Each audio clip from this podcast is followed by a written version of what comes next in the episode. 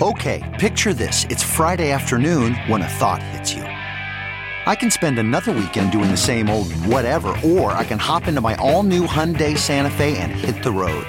With available HTRAC, all wheel drive, and three row seating, my whole family can head deep into the wild. Conquer the weekend in the all new Hyundai Santa Fe. Visit HyundaiUSA.com or call 562 for more details. Hyundai, there's joy in every journey.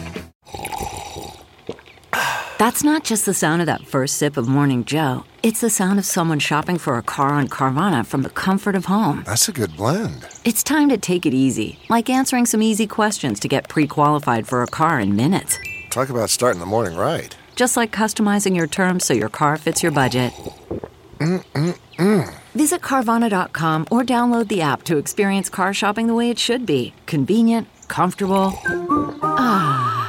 The following podcast is a Dear Media production.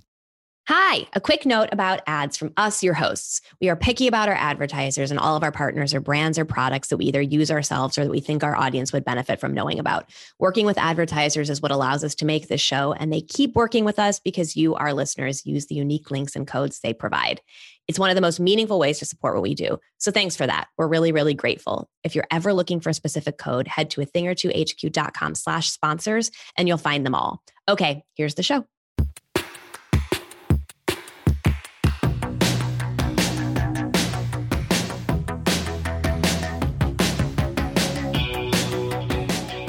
Welcome to A Thing or Two, a deep dive into stuff we think more people should know about. I'm Claire Mazur. And I'm Erica Cerullo. If you want more where this came from and want to support us in general, head to a thing or two HQ.com and sign up for Secret Menu, which will get you weekly access to members only content. To share your thoughts on this episode or anything at all, leave us a voicemail at 833 632 5463 or DM us on Instagram at A Thing or Two HQ.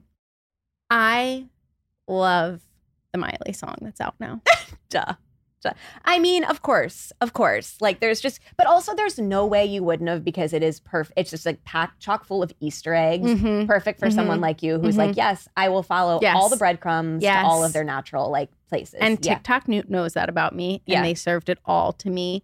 They're like, oh, you cared about where Harry's arm was in this photo. You will care about the suit in the Miley video. It is an instant bop in that way that when I heard it once, I felt like I'd heard it a million times Same, because same, it same, immediately same, same, my brain. And obviously, I think part of that is because it's intentionally derivative of the Bruno Mars song, Yeah. but I don't think it's just that. I think it's that it is truly just one of the poppiest, boppiest, earwormiest No, it's songs. in, it's incredible songwriting. Is what it is. great. And who doesn't love a really satisfying revenge song? Okay, so we would like to talk for a brief moment about how the revenge song is having a moment. How we're just like, why? Yes. Why is this the time for the revenge song? Because it is. Well, it is, and it's all. I mean, one thing and one reason why I personally love it so much is because it merges great pop music with celebrity gossip. And female anger Mm, in many mhm. cases. Yeah. in in like most cases. And it checks all my boxes. Yeah, yeah, yeah, yeah, yeah. So obviously, there's the Miley song. There's Shakira song. Mhm. There's countless Taylor Swift songs. Most Yeah. recently, All Too Well. Well, but All like Too Dear Well being the most iconic. Well, yeah, yeah, yeah, Dear. John. I mean, they yeah, Better she- than Revenge. I don't know. There are a lot of it's true. I mean, listen, but Dear like John Taylor Swift and and All Too Well. Beyonce do a lot of revenge content. right? I mean, Beyonce did an entire revenge album. Yes. Yes. Right. And and what really added to the enjoyment of all of those was feeling like you were getting a inside look at these people's lives and relationships. It Yes. was so satisfying. And in the case of All Too Well and Flowers, I think it also took two men who you were like, I kind of want to hate this person, but I don't have a good reason. Well, now I have a great reason. Yes, yes, yes, yes, yes. To add to that fire, Yeah. I would like to submit the chick's gaslighter, Yes. which I was like another person that you're like, yep, throw him on in. Well, I didn't like, know anything about him. Did you know anything about him? I had no idea she was married to an actor. I- knew a tiny bit about Okay. him, and this was one of those things that just like really cements to like, ah, yes, you are what I thought, what I like figured Yeah. you were. Fucking phenomenal song. And, phenomenal. you know, obviously, part of making these songs really good is the extreme specificity, which all of these that we're talking about have, but Gaslighter in particular, the specificity is outrageously good. the Olivia Rodrigo song "Good for You," the spec- the like line in that Mm-hmm. Yeah. song that I just cannot get over is, I guess that therapist I found for you, she really helped. it's really good. Have you watched that music video? I don't think I have. It's great. And it really encapsulates why I think this might be the revenge song era, which is also the burn it all Mm. down era. Mhm, mhm. So there's a scene where she's in the checkout line Mhm. of a CVS or like a chain pharmacy, and she's buying kerosene Mhm. and smart food popcorn. Which just kind of feels like how we're all living our lives. you know what I well, mean? She's also just so good at a late 90s nod. and she sh- like she looks at the checkout person and shrugs. and there's just something about it that is Uh-huh. like everything is crumbling, yes. and yet we're still buying our smart food. Yeah. It's just really special to me. It's really special to me. I love all of these and I encourage more people to work out their broken hearts this way. Yes. You know, the other one I love Mhm. or think has a very strong lyric is Love Yourself, Justin Bieber. I absolutely love that song. I do not know if there is a sicker burn than My Mama Don't Like You and She Likes Everyone. It's a really good line. It's a really excellent line. Incredible. Just incredible stuff. I wonder if part of the appeal of revenge songs for us is that we grew up with one of the greatest revenge songs of Mm. all time, in my opinion, Alanis Morissette. Oh, yeah. You ought to know. A song that we all dissected Well, and good for you is feels like intentionally a derivative of you ought to know in some yes, ways. Yes, right? yes, yes, Um, exactly, exactly. Our friend Peter, he of the Michigan Star, Mhm. had a company called Songza for years that had these like curated Yeah. playlists, and they had a playlist called Cowgirl Kiss Offs, Mhm. and for me, it was like this eye-opening playlist where I like defined a genre that I didn't know I loved. That was Mhm. like, oh no, it's not just that I love country music by women; it's that I like angry country music by women. Mm, Um, mhm. And here we have it, and it like featured "Before He Cheats" by Carrie Underwood, Mm-hmm. classic, obviously. And so I have recently made my own Spotify playlist to mimic this because songs that no longer exist. because songs unfortunately for us no longer exists and other songs i recommend including on your version is kerosene by miranda lambert Mm. and i hope by gabby barrett if you have not heard that song it is fantastic so the premise of the song is like i hope that you like pour your like heart and soul into Mhm. this relationship with this new person Mhm. and then i hope she cheats like you did on me perfect. It's just it's so like mean in the best way it's angry it's just angry it's angry I just wish a successful revenge song for every person because what is better, honestly, than working it out that way and then having it be a huge success? I just can't imagine something better. I love it so right. It's like having it not only top the charts, but Yeah. then also being like, and she was wearing his suit in the music video. So good. It's so good. And I just want to say, I believe every unsubstantiated rumor about the Miley song and all Yes. of the Easter eggs, except for the Jennifer Lawrence stuff, because I don't want this to like It doesn't need to go there. doesn't need to veer into girl on girl crime. So I I ignore that. But everything else I buy. I have another music moment that I'd like to share. It's funny, people sometimes email or say in the Geneva that they want us to talk more about music or discovering music and how to discover music without just And like go to a different podcast. That's not That's sort us. of how I Yeah. feel. And I I love music. I rely on it deeply. I could not run without it. So it's not that I'm not I can't. People who run without music, I'm stunned by. I could not run without it. But it's like almost the way people say like I couldn't run without coffee. Like I couldn't Yeah. like Yeah, operate. yeah, yeah, yeah, yeah. No, I but you mean it literally. music is very important to me, but I am not a music person where I'm like, no, me. You and know- if you're not, I'm deeply not. yeah, you know, those music people, it's like I could never date anyone who doesn't have the same taste in music as me, or like I, you know, I Mm. spend a lot of time seeking out new music. I'm not that Mm. person. I really appreciate it. I love music and live music and all of it, but I'm not. But sit down concerts only. But go So on. yes,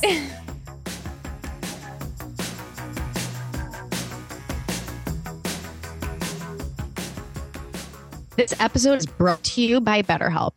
You know, I feel like you and I, Erica, have been preaching about the benefits of therapy for a really long time now, but even all the work we've done does not match Jonah Hill's documentary Stutz. I feel like he's the not, truth e- there. not even all of our work. Not even all of ours. I love I it. just feel like, you know, I really put in the time, but then this documentary Stutz came along and it really just, you know, blew me out of the water when it came to convincing people that therapy was worthwhile. You know? he does have a slightly larger media footprint, which is good. Like, thank God for that. I'm not jealous. I'm not competitive about this. I think the more people preaching the gospel of the value of therapy, the better. So thank you, Jonah Hill, for joining the fight joining the war that we have been on the front lines of for a very long time now, is I guess what I'm saying. What's one big takeaway you had from Stutz? Mm. Well, there's one I talked about in an episode a couple of weeks ago about bringing your previous versions of yourself with you at all times to sort of like valuing and celebrating even the versions of yourself that you're not that proud of. But the other one that I've been thinking about a lot is not getting lost in the maze. So, like, not spiraling about stuff in a way that prevents you from moving forward or making Oh, progress yeah. and sort of picturing Great. those spirals you get in as a maze that stop you from actually just like moving forward. Not been- getting stuck in the maze. Mhm. If you're thinking of giving therapy a try, BetterHelp is a great option. It's convenient, flexible, affordable, and entirely online. Just fill out a brief questionnaire and get matched with a licensed therapist and switch therapists anytime for no additional charge. If you want to live a more empowered life, therapy can get you there. Visit betterhelp.com slash a thing or two today to get 10% off your first month. That's betterhelp, H-E-L-P dot com slash a thing or two. Relationships are hard, and that's why I'm here. Hey, friend, it's Cami Crawford. Think of me as your big sister slash audible BFF that you can always trust to give you the real tea. This is my show, Relationship, the advice podcast that covers all relationship topics the good, the bad, and the straight up shitty. Need advice? Send your story to hello at relationshippod.com or DM me at relationship on IG and tune in for new episodes every Friday. Be sure to follow us and subscribe so you don't miss all the hot goss. And if you're loving the show, please leave us a review. Talk soon, bestie. Chris always plays his Discover Weekly in the morning while we're eating breakfast with Cam. And this song comes on his Discover Weekly, and it stopped me in my tracks. And I had the most visceral reaction to it in the way that I do not often react to music. I was immediately rocked by it. And part of it was that it really sounded exactly like the type of music on children's PBS shows in the 80s. Which I didn't know was a genre of music, and it's So not. It's but just- it's the same way Cowgirl Kiss Offs. Claire. Yes. No, it really, when you were describing that, I was like, yes, that's what happened to me with this music was I heard it. It was vaguely jazzy, vaguely poppy, definitely electronic. And electronic in the way that electronic, music electronic, used to duh. sound. No. Yeah. but electronic in the way that music used to sound when computers weren't so sophisticated. Yeah, and so yeah, it really sounded like a computer. I was like, what is this song? It is really, uh, it's, It's doing stirring something. something, deeply Yeah, yeah, yeah, inside yeah. me. It's like, I want to cry. It was from the album Keyboard Fantasies by Beverly Glenn Copeland. So I immediately do a deep dive on this person. The first thing you need to know is that I was dead on because he wrote on Sesame Street Stop. and was on the Canadian children TV show Mr. Dressup for 25 years. He has this insane life story where he was one of the first black students to attend McGill University, identified as a lesbian at the time, and his parents tried to take him to electroconvulsive therapy because they were honestly just like worried for his safety. Yeah. He's been a Buddhist since the 70s. He came out as trans in 2002. I'm like, you were doing all of these things before anybody was doing these things in a way that had to be really Yeah, yeah, yeah. scary, intimidating, brave, and makes this music that just is the music that is speaking to him and that he likes and is kind of largely unnoticed. And then in 2015, this Japanese collector, Ryota Masuko, reaches out to him and is like, discovering your music was a hugely emotional experience. Same. Same. Do you have any copies of it that I could sell? And Glenn, as he now goes by, is like, sure, I still have some in my house because I printed like a thousand of these and sold maybe 300. Right, right, right. And then the guy's immediately Feel like, free. yeah. yeah, the guy's immediately like coming back to him constantly because also Glenn at this point does not realize that this guy is an influential music person yeah. in Japan. He's a thing. Yeah. And basically sells him out of all of the copies of Keyboard Fantasies. And now, just in the last, it seems like five ish years, all these influential musicians are discovering him, like Blood Orange and Devendra Banhart and Kelsey Lu. He has a new album coming out next year. He's 79 years old. There's a documentary about him. Good. Good. It is quite charming. This guy and his band are the hugest dorks. These people are so incredibly themselves. The tie that he wears when he is touring has wolves howling at the moon on it. And it's not in an ironic way. No, Like, no, no. Yeah. There's also kind of sadness to this, which is that he was supposed to go on tour in 2020, eh, just Mm. as his career was finding this resurgence, and it obviously got canceled. And he's 79, he has some health issues. I do Well, and feel it's like tragic that he's only finding this now. That, that the audience for this is is I mean, in his lifetime. in less, his lifetime but- when you watch this documentary his gratitude for everything in life is so inspirational and remarkable. And he's at some point talking to a queer group, and the, somebody in the group is thanking him for just being an elder of the community and how meaningful it is for this person to, you know, witness him and, and be in community with him.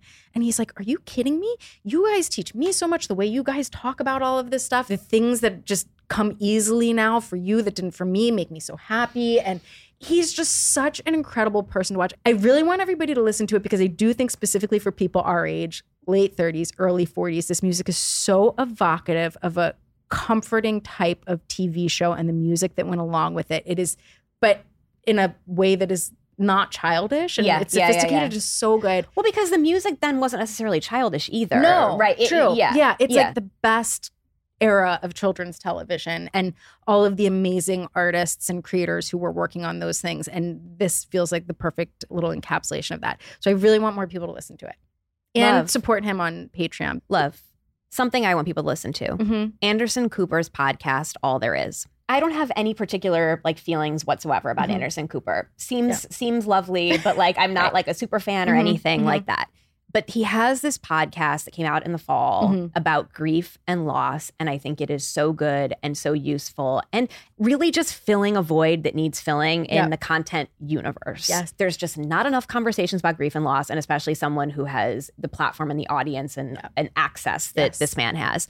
So this is like he is someone who has experienced a lot of grief and a lot of loss in his Mhm. life. His dad died when he was 10. His brother committed suicide when his brother was in his early 20s, a young adult. And his mom died when Anderson was, you know, much older. And his mom was Gloria Vanderbilt, correct? Correct. Okay. Correct, exactly. He also talks about less recognized losses, like a nanny who Mm. was with him when he was a baby, who he was very close Mhm. with, and talks about Yeah. how some of those people that like don't have these very defined roles in your life Yes. that everyone understands that how that can be even challenging to navigate because there aren't well you don't say like oh my nanny died and people aren't like totally i understand what you're going through Yes. Yeah. Does he talk about pet loss? i haven't found a pet that, loss okay. episode but you know i would listen I do feel, I mean, I've never had a pet that I felt strongly about because I've only had turtles yeah and fish. well tartufo yeah listen But- tartufo yeah. Tartufo the turtle. But I do recognize that it is a largely under acknowledged loss. Yeah, people. it's a bit Yeah. unrecognized. Yeah. It's like if you haven't gone through it, you don't understand. Yeah. And as someone who Mhm. feels strongly about pet loss, I try when I have friends who have Mhm. gone through it to Yeah. like acknowledge the Yeah. loss that it is. And Yeah. I remember when our last bunny, Patsy, died. Our friend Lindsay sent Mhm. Thomas and I flowers. And it Mm. was just one Mm. of those things where Yeah. she got it. Yeah, She like totally right. got it. Yeah. And and not everybody does. Yeah, and so it was just like nice to, yeah, you don't have to send flowers, but you know, right. just the Just acknowledgement acknowledge of it. Yeah. Anyway, there are two episodes I want to recommend. Okay.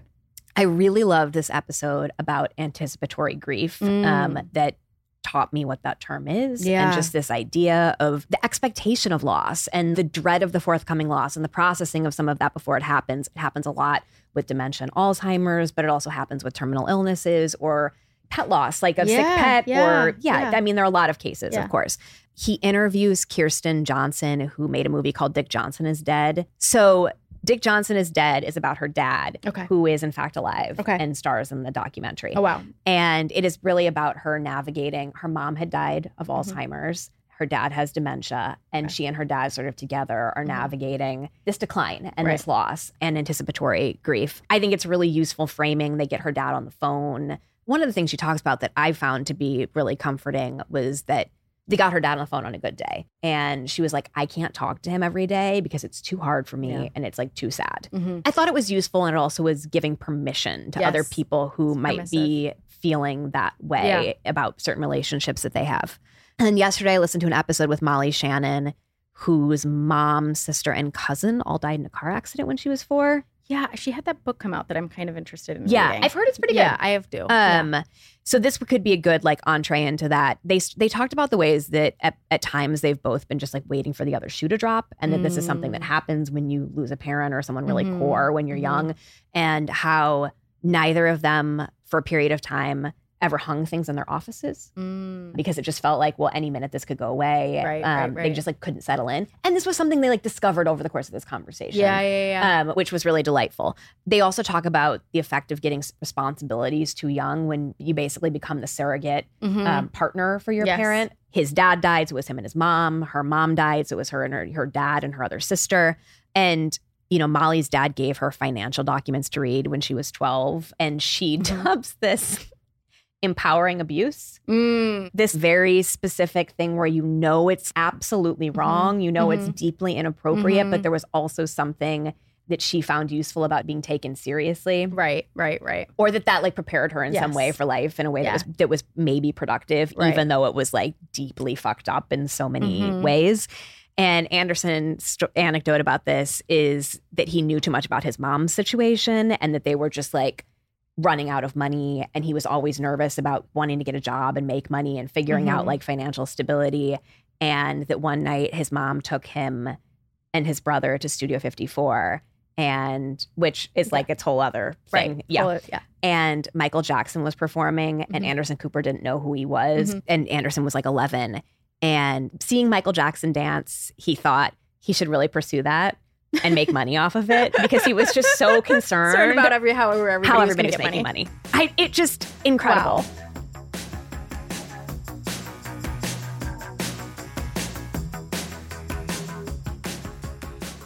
Thank you so much to Nutrafol for sponsoring today's episode. Erica, the other day, you and I were on Zoom and I was looking at myself and I was like, what's that thing at the top of my head? Like I have something in my hair. And then I got closer to the camera. And I was like, oh no, that's just like kind of a little bald patch. That's just, that's just me It was seeing a more cute of my little scalp. one. It was a cute little one. that's me seeing more of my scalp than I'm used to seeing. And that's old age for you. And that is also me being like, I need to get back on my Nutrafol routine. I have sort of fallen off, admittedly. And when I stick with it and I'm like better about it, it is a good thing. It is a good thing. Nutrafol is the number one dermatologist recommended hair growth supplement, clinically shown to improve your hair growth thickness and visible scalp coverage. Nutrafol supports healthy hair growth from within by targeting the five root causes of thinning, so stress, hormones, environment, nutrition, and metabolism through whole body health. Nutrafol has three unique formulas to support women throughout all stages of life, including postpartum and menopause. Each formula is physician formulated using natural, drug-free, medical-grade ingredients and consistently effective dosages, so you get the most reliable results. In a clinical study, 86% of women reported improved hair growth after six months. Over 3,000 top doctors and stylists recommend Nutrafol as an effective and high-quality solution for healthier hair. You can grow thicker, healthier hair and support our show by going to Nutrafol.com and entering the promo code a thing or two to save $15 off your first month subscription. This is their best offer anywhere, and it's only available to U.S. customers for a limited time, plus free shipping on every order. Get $15 off at Nutrafol.com, spelled N-U-T-R-A-F-O-L dot com, promo code a thing or two. Thank you to the Georgia Tech Scheller College of Business for sponsoring today's episode. Something I've been thinking a lot about recently is just basically the question of like, what is a career? Like the broad question of, okay, we are of a generation, you and I, Claire, where just the idea of a career feeling like a linear thing or like a ladder is kind of hilarious and outdated. Yes. Whereas we both had parents who stayed in the same jobs, in the same fields, worked at the same companies, Mhm. maybe their entire working lives. We've already had career transitions. We've already done different things already at like 39 and 40, Mhm. which feels, I don't know, it feels like a new thing. It's Um, totally new. And we will do more things, you know, before we stop working, I'm guessing. Yes. Yes, exactly. which is hilarious to me because I do recall part of starting of a kind at I think we were like 26 and 26 and 27. 27, Yeah. I was like, I'm tired of the career track I'm on, and the only way to possibly get on another career track is to start my own thing because who would hire me at the ripe old age of 26 in an entirely new field? Anyway, through a business education at Scheller, women will gain infinite opportunities to grow and transform both personally and professionally while learning from the brightest minds at the intersection of business and technology. Scheller offers full time evening and executive MBA programs that are consistently ranked top 20 in the nation. Scheller is located in the heart of Atlanta's Tech Square, an area with the highest density of startups, corporate innovators, and researchers in the southeastern US. Scheller's MBA career services are ranked top five in the world five years running. In fact, their class of 2022 graduates had a 100% employment rate, which is really impressive. Women are leaders in the Scheller community and have many opportunities to build their leadership skills through student led clubs, committees, events, and leadership development programs. Scheller offers many scholarships for women, making an investment in you and your MBA accessible. Visit gtmbawomen.com to learn more about Scheller's MBA programs.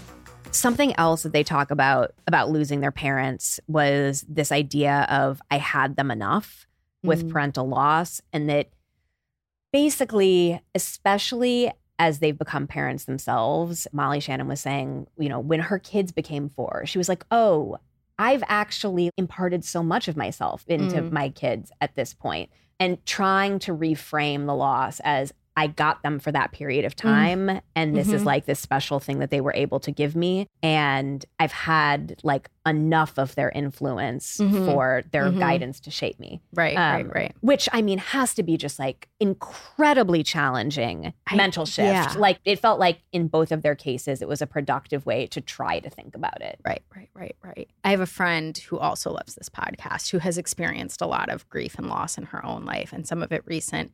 And she said that one thing that was really valuable to her about this podcast, besides just finding it deeply helpful and cathartic for her personally, is asking her husband to listen to it Yes. because her husband has not experienced the type of grief and loss Uh-huh. that she has. And for him to sort of be more supportive to her, this has been educational and instructional for him of like, oh, this helps me understand what you're going through. Which I was like, oh, that's a smart way of using yeah, this. totally. Yeah. Totally. You and I are in a group chat. We're in many group chats. Um, one of our best group chats, someone sent a tweet the other day, and the tweet read, now done seven flights with my baby, and I've discovered that traveling with an infant is incredibly stressful and logistically complicated. Surprised other parents don't talk about this more. You don't need me to tell you this because you just listened to me read the tweet, but it was written by a man. you, but you knew that. Because everyone's talking about this. I don't have a child. I know everyone's talking about this. everybody is talking about this and i like bless his heart as they say but i truly felt such rage about it and our friend who texted it obviously texted it because she also felt such rage her response was perfect she just wrote lots of people are talking about this period which i appreciated it was just like Yeah. I feel such deep rage about this issue. The issue being that men not only don't listen when other people are talking about this, but they're not talking about it themselves. Between themselves, yeah. Between themselves. And I think it does such a disservice to everybody involved. So, like you said, the books I read, the part of the internet I'm on, the social media accounts I follow, the list hosts I'm in, Claire, the of the talking about internet. I'm on, Yes. which are not parenting specific, but they're women specific. Yeah. Exactly. Exactly. And I have to say, like, it brings me back to pre baby when Chris and I would talk about whether or not we wanted to have kids. He was always really gung ho about it. And on one hand, I loved his enthusiasm about it. I loved his fearlessness about it. But I have to be honest, there was a small part of me that resented his enthusiasm about it. Not because I didn't want to be parents, but because I felt like it came from a place of ignorance because it, he wasn't being exposed It was like to the sto- naivete. yeah. And I yeah. felt like it was because he wasn't being exposed to the stories about how hard it really is. And a friend of his who had a baby a couple years before us was talking to me in the early infant days and was just in fully Was, like, sh- wide-eyed. shock. He was Yeah, yeah, actually yeah, in shock. He was actually the definition of traumatized by it. And he kept saying, I had no idea. Nobody told me. And I was like, cool. So can you go tell Chris? Not Don't because- tell me. Go Yeah. turn around and tell this person who hasn't heard this before. Right. And I was like, it's not because I want you to talk Chris out of wanting to have kids. It's because I want Chris to go in with the same information that I have. And Well, an eyes wide open approach. yes. Yeah. And, yeah. And for it to not always be me who's the Debbie Downer saying, mm. but this is going to be so hard. Yeah, yeah, But yeah, this yeah, yeah, actually yeah. is really scary and all of this Bad and that. naysayer yeah, or whatever. exactly. Yeah. And I have to say, on one hand, this is a media issue because I think the stories aren't being told in the places and as with the amount of Well, and there's just like it's very little like fatherhood specifically. Exactly. Media fatherly Yeah. is a really good example, but there's just not much. Yes. And I have to say, the person who tweeted this is an editor, which should make you think This like, is what pissed me off. This Yes. is no, I mean the whole thing pissed me off, but this is what pissed me off of being like, oh, because this person is an editor, you have that sense that they're approving stories based on Exactly. like they're they, they don't have the knowledge and the framework to even approve the types of stories that need to be approved. Right. Because he never would have known until he flew with the child himself Seven times. how hard it was. And he's one of the people responsible for shaping and deciding how and which stories get told. I It's like he's never seen a movie. Like- Claire, I mean, that's kind of what I'm. It's like, but you've been on a plane with a baby, right? Yes. Because we've all been on a plane with a baby before, and it has never once looked easy to me. No, he's not paying attention. It's wild. It's both a media problem, but it is also like a men's social problem that men Yeah. aren't talking about this stuff with each other. And it's we do not have the time to get into the why of that. But if I may be so bold as to ask men to talk about these things with each other more and maybe post about them. And maybe that's the double edged sword. I'm getting mad at this guy for posting about it, but it's that nobody's talking about this that I was mad about. it also comes back to the one piece of advice I feel really good about giving new and expecting parents, which is to a limit the amount of books you're reading. Yeah. Right. Don't start reading too many because they're all going to be in conflict with each other. But B, and this is the really important one, you both have to agree to read the same books because one person cannot be the keeper of the information. And when I say one person, I really mean the birthing parent. Yeah. One, because the birthing parent is already doing so much. But two, because it sets up this terrible dynamic where the birthing parent is the source of all the information. Well, they become the the, nag. boss. Yes, they're the boss, they're Yeah. the nag, they're the worrywart. It's not great. And so I just think it's honestly kind of on men to seek out this information, and inform themselves, and not think that nobody is talking about how hard it is to fly with an infant. just because God. they haven't talked about it before. We're going to move on to a couple of, well, just different kinds of anger, honestly, to, to be perfectly honest. You have a gripe too. Oh, I have like, I was like, which one? um, I do have a gripe. Yeah.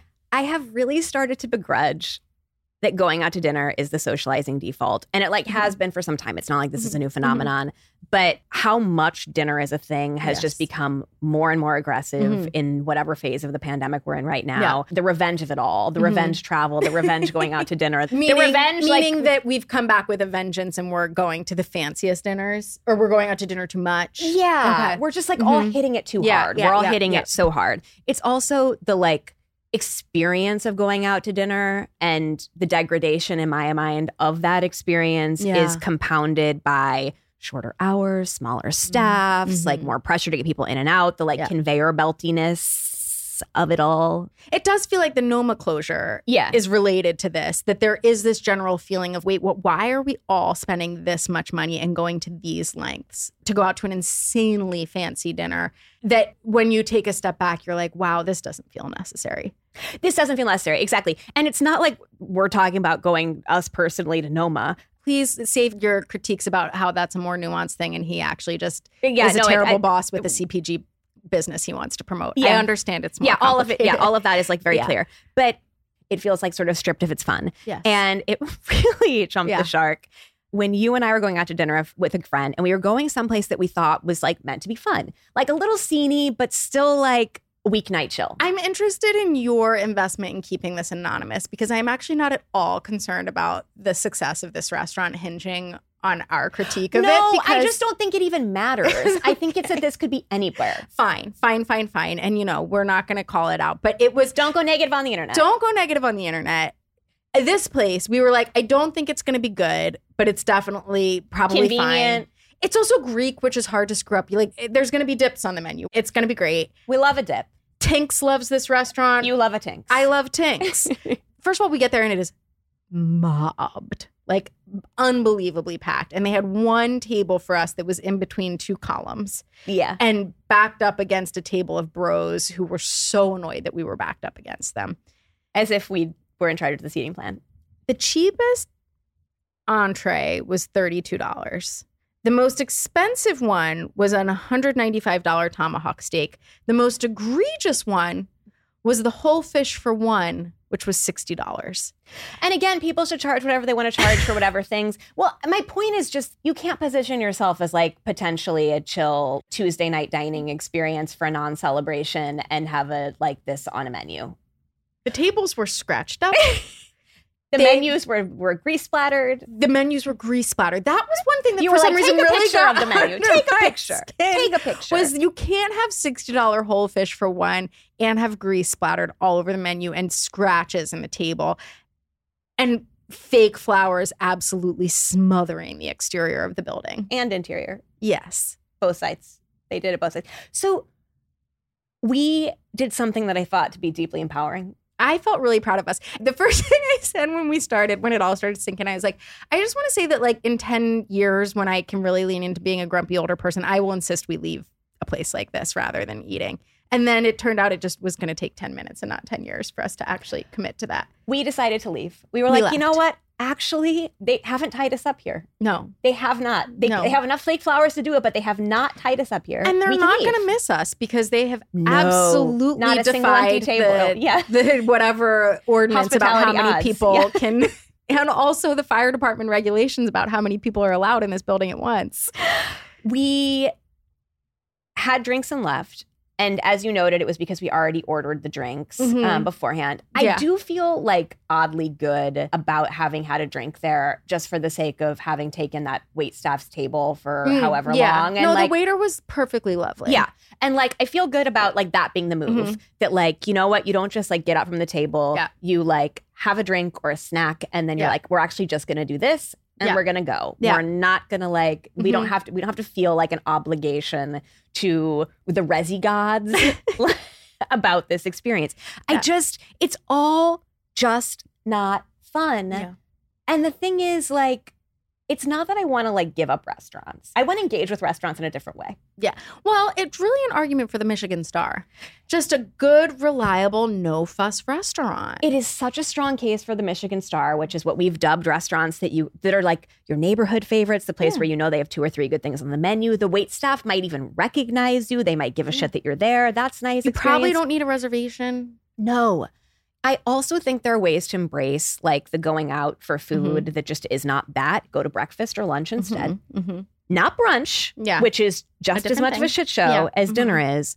I after an appointment a couple weeks ago, had breakfast by myself at the bar at the New Gjelina Mhm. in New York. That was delightful. Mhm. The like service and staff and all of it was just like wonderful. And it was like, it was like a 40 minute experience. It was just lovely. It was just lovely. I recently found the perfect place for weekend lunch in New York. Tell me. Wagamama. Ah, I Great. love Wagamama. It is 2005 or Yeah. 2004 London. yes. Yes, that's what I think of. I think it is Yeah. the perfect place to eat Uh-huh. in 2023. Mhm. I also say this obviously as a person without kids, so it's like easier to do like a breakfast or lunch. But But here's the thing I will say about having kids is I absolutely love a 5 p.m. dinner at a place where all the other parents know that they're open at 5 and it's like parenting hour. Shout out Saraghina in Brooklyn. Shout out Loconda Vinny Oli in Michigan Brooklyn. Star just went there the other night. It's a classic Michigan Star. And if you go to any of these places at 5 p.m. on a Friday, Saturday, Sunday, it is children and adults with hard cocktails. Like everybody is ordering a Negroni. That's Um, exactly right. That's exactly yeah. right. Also, my friend Jessie, when I saw her in December, was telling me that she was getting like a regular babysitter Mhm. and that the regular babysitter was going to come for like a few hours on Saturday afternoon. Mm. And then she and her husband could decide how they were going to use that time. Is it to go to like workout class? Is it to run errands? Is it to do Mhm. this? Is it to go out to lunch? Yes. Like that just feels like you're not pushed out of the table Mhm. with the like the same Mhm. fervor that Yes, you are if you have a 7 p.m. reservation somewhere. that like if you're even able to get one of those. At Saraghina, whenever you show up with kids, they say to you very discreetly as you're putting them down, and we do operate on a 90 minute dining window. But they, if you go without kids, they don't say that to you. I swear to God, I have tested this theory. They're like, get the F out of here with your children. But they'll allow it. The other thing I would like to pitch as a reframing of restaurants is like going out for a fancy cocktail Mm-hmm. and then having a chill dinner after. Yeah, that's like either going like either that's a home Mhm. dinner or it's like sandwiches or pizza Yeah. or like the new Joe Shanghai on the Bowery, which I had a delightful dinner at. I don't know. It's also just you're not as trapped in that environment of how's everything tasting Mm, for the full 90 minutes or however the lo- long you're permitted. How's everything tasting? What a question. Like sometimes not that great, but what are you going to say? Medium? like I don't know. Okay, something else I wanted to discuss. Mhm. This is a personal platform and a technology platform for you. Both. Mhm. It is both. Okay. Yeah, and First- a political platform, really. I'd like to start by saying that most social media sucks. A Mhm, bold statement. mhm. I feel compelled to back this up with an expert quote because I don't think our audience believes me that social media sucks. right? No, you know? everybody's like, no, it's the best. It's so good. So Kyle Chayka Mhm. wrote in the New Yorker a piece called "The Year in Apps I Gave Up On," And in his intro, he said, To keep us interested, the major social media networks scrambled to make themselves over in TikTok's image or tried to drag us kicking and screaming into the metaverse. Twitter's new ownership turned the company's previously slow decay into a fast one. The entire internet began to feel Something like a dying mall populated only by stores you don't want to visit. At the end of this year, I'm left flipping through a phone screen of apps I no longer use and tabs of URLs that expire faint feelings of dread. The thing that we desire most of all might be less technology, not new forms of it. This new year, I'm ready for a purge. I just liked the summation Mhm. of what a dumpster fire this all is. And I thought the dying mall of it all was very I do think that's vivid. Yeah. I do think that's good. evocative image. And we did all hang out in malls long past when it stopped being satisfying. And in this case, Instagram is the mall. Twitter is the mall. Okay. Yes. I would like to make a pitch that the social media platform to use if you want to wean your off, of yourself off of others, but are Mhm. afraid of like, how will I find new things, or Mhm. like, what's my Mhm. discovery mechanism, Yeah. or like, how am I getting this information in Mhm. our post Google Reader, like Mhm. post Instagram Yeah. world, Pinterest. I don't use it socially at all. Yeah. I have not followed anyone on Pinterest for, I would say, a decade. Yeah. I think it's like safe to say. I scroll my like homepage, my like for you page all the fucking time. On your phone? Never on my phone. Only on your my computer. Okay. I feel like I find more interesting things there than I do on Instagram. I think its algorithm is better. Do you use it for anything besides design and food? No. Okay. That's like a very good Mhm. point. I use it basically exclusively for design and mostly like home design and Mhm. art and then food. And I have definitely trained it. Yeah. Mm-hmm. Like I click on things from my explore page, I save things. The only public board I have is recipes. Mhm. Uh, everything else is a private board. Of course, all of this means that it's following me around the internet. Right. So like feel about that Mhm. as you will. I also use it as a search engine all the time. Yeah. And this has been huge for me. Yeah. It's way better than Google is the search on Instagram is awful. The search on TikTok is pretty good. Yeah. But the search on Instagram is like worthless. Even the search on TikTok could be better. Yeah. As someone who searched for a lot of Harry Styles yeah. Right.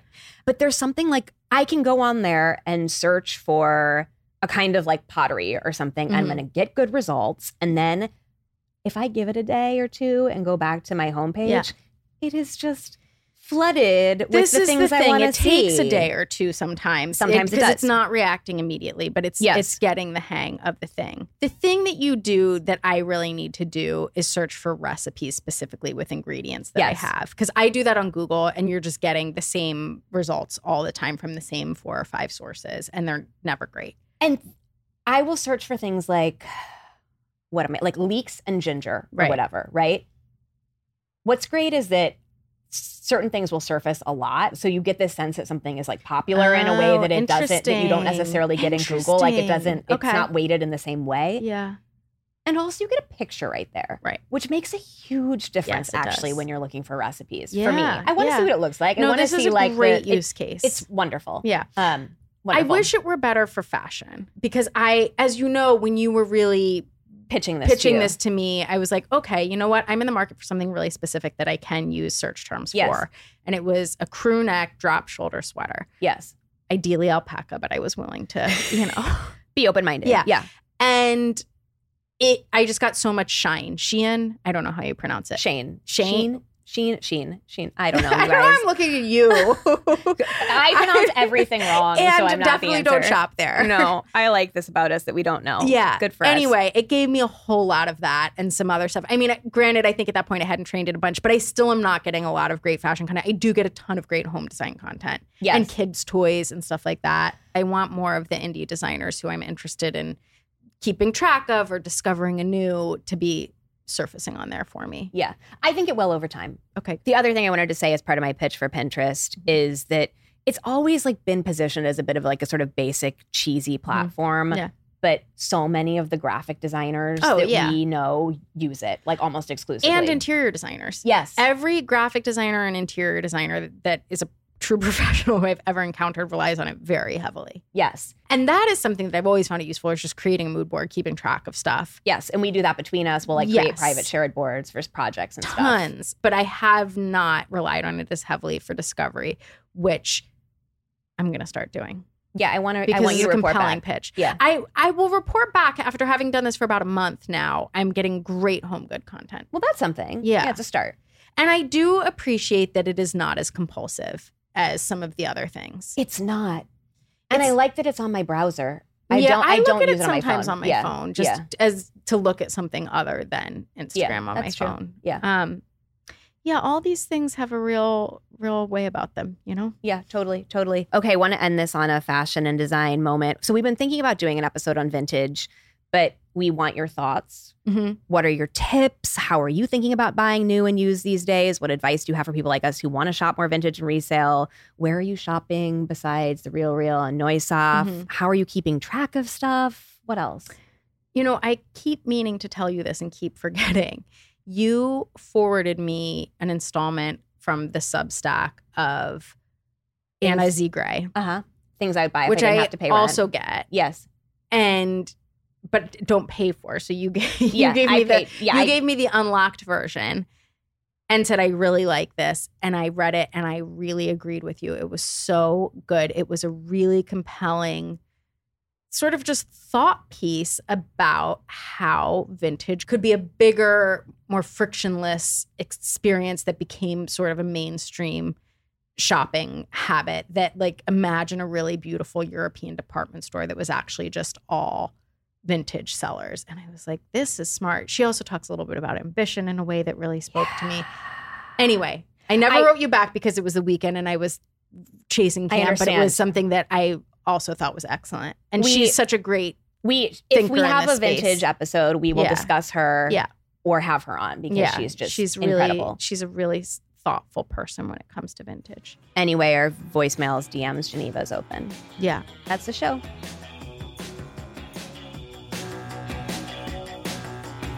This has been a production of Dear Media, and we are so grateful to the talented team over there for helping us make this podcast happen, especially to our wonderful producer, Allie Slice.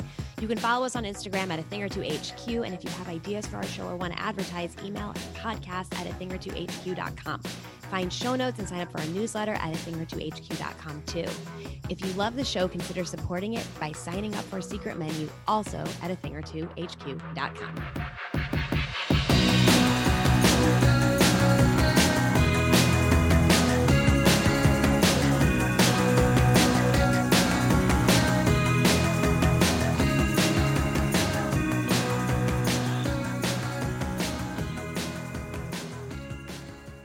Please note that this episode may contain paid endorsements and advertisements for products and services. Individuals on the show may have a direct or indirect financial interest in products or services referred to in this episode.